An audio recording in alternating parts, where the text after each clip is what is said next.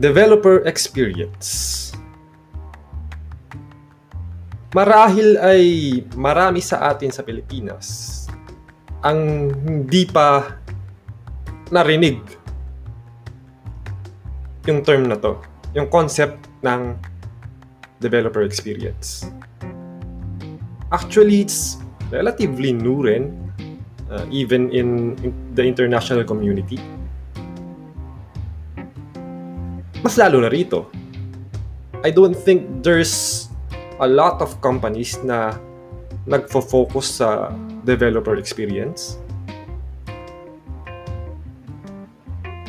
Mas focused tayo sa user experience. Although sa bansa natin, hindi rin siya ganun ka kalaganap. But for the for the most part, mas mahalaga at mas matunog ang user experience kesa developer experience. Pero ano nga ba ang developer experience? Developer experience is making it's it's it's a philosophy of making uh, a code base and the workflows around it cater to the needs of its developers so that the developers in turn will deliver value more effectively and more efficiently. So, liwanagin natin doon. Kasi may misconception din sa developer experience na it's all just about making developers happy. No, it is not. It's just a huge part of it. Ang talagang focus ng developer experience is to enable the developers na, na makapag-provide ng value in the fastest and the most frictionless way possible. Kasi ito, experience naman karamihan ng karamihan ng karamihan sa atin ng developers na we've been in a company in a software project na sobrang hirap gumawa ng change. And in turn, parang sa tingin ng mga business people, kapag mabagal ang isang developer or a team of developers in creating new features and changes na kailangan ng business, kapag mabagal sila, ang tingin ng business is these developers have a low level of skill, which often is not the case. Kasi, the systems in place, the code itself, the workflows, and the processes aren't catered para i-enable yung team of developers or to maximize yung talent ng mga developers. Parang nagiging, imbis na makatulong sa kanila yung systems, nagiging hindrance. Take for example, Jira. Jira, if used correctly, is so good. Na yung binabayad para sa kanya, it's, it's pro, Jira is providing a lot of value for the money that you pay for it pagkat ginamit siya ng tama. But on the other hand, pag ginamit ng mali ang Jira, which is, which happens very often, nagiging parang burden siya sa mga developers. At hindi lang sa mga developers, even everyone uh, using the, the, the software. Kasi admittedly, Jira, it's very intimidating. Ang laki niya, ang dami niya features. But if it's configured to really help people do their jobs well, sobrang powerful ng Jira. And that goes for all other uh, project pro- project management software, ha? hindi lang Jira. Uh, Trello and uh, Asana. These things are made to make they are made to make our jobs easier. Pero dahil mali ang pagkaka-implement, pinapahirapan yung trabaho. So, in that way, the developer experience has deteriorated. Another example is kung walang link, linting or developer uh, development tooling in place dun sa code base like linting and commit uh, what do you call this commit hooks, git commit hooks. Or in general, git hooks. Kahit yung dalawa lang yon, napakalaking bagay. Kasi linting, it it it eliminates discussion sa code style, sa coding style. Yung dapat ba may semicolon, walang semicolon, dapat dapat ba mahaba yung mahaba yung lines, lines of code o kailangan pinuputol. Yung mga ganun ba? Kung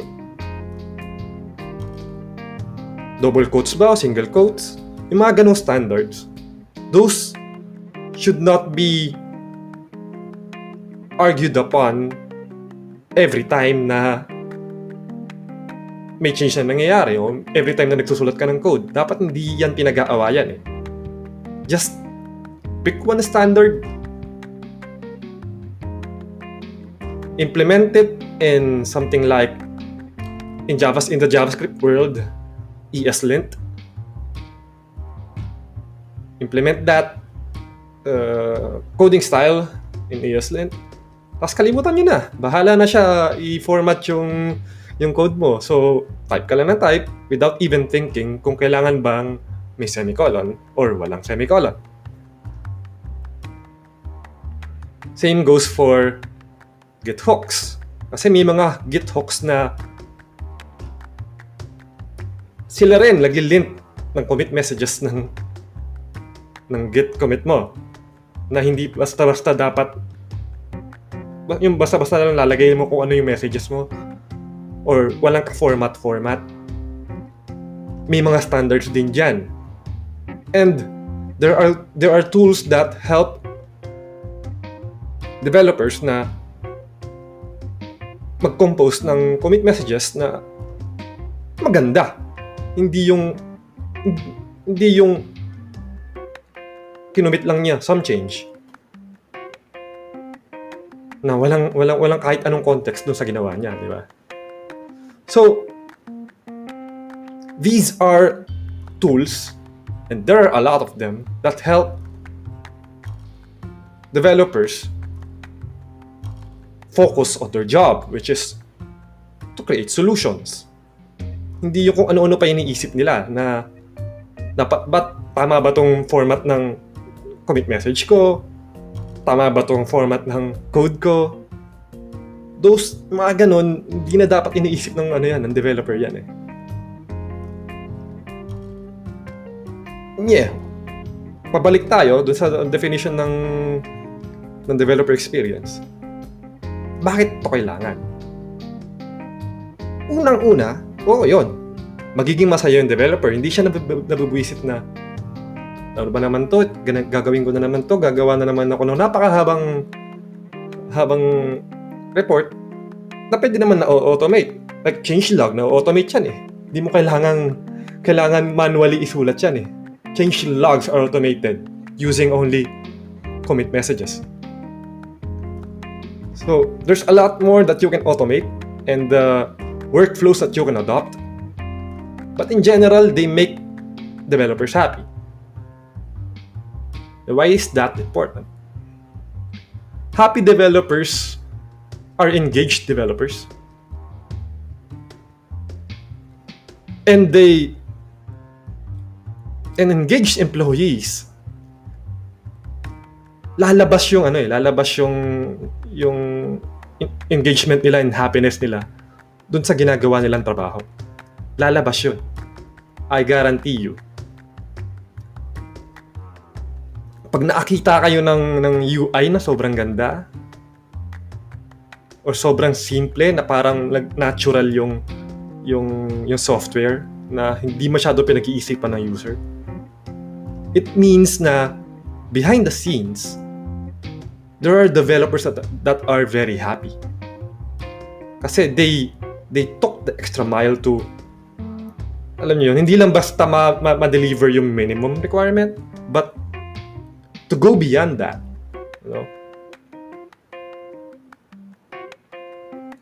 Everything translates to the user then. Again, the primary goal is not to make developers happy, although it's a very, very uh, it's a huge side effect of developer experience but the primary goal is to make it easier for developers to create change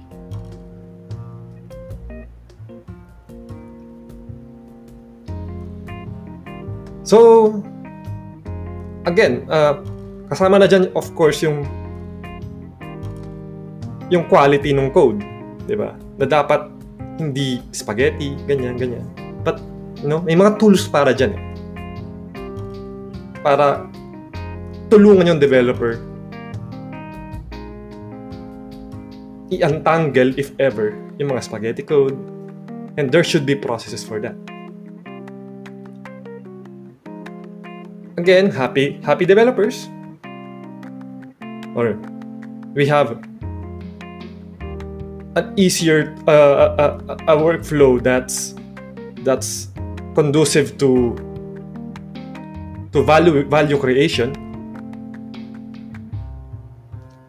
which leads to happy developers which leads to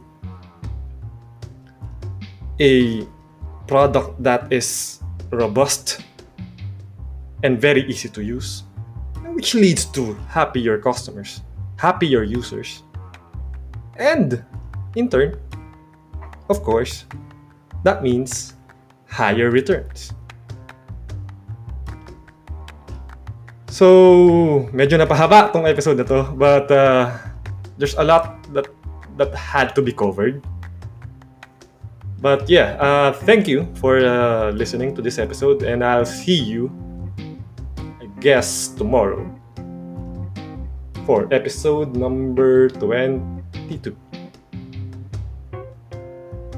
Thank you.